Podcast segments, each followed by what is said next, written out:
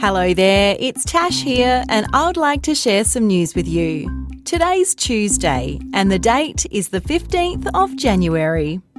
What's white in colour, looks really fluffy, but is really cold to touch? If you guessed snow, then you'd be right. Have you ever seen snow before? I saw it for the first time just a few years ago and it looked so pretty. I even made a snowman. Snow happens when the temperature in the clouds is very, very cold. Water vapours in the air turn into tiny ice crystals, and when they mix with bits of dirt floating around, snowflakes are made.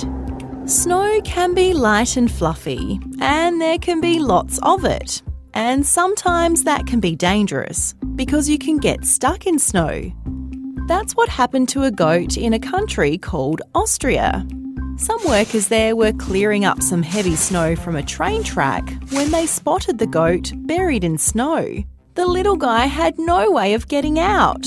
But thanks to some careful shoveling, the goat was on its way. And that's the end of news time for today on ABC Kids Listen. Let's catch up again tomorrow.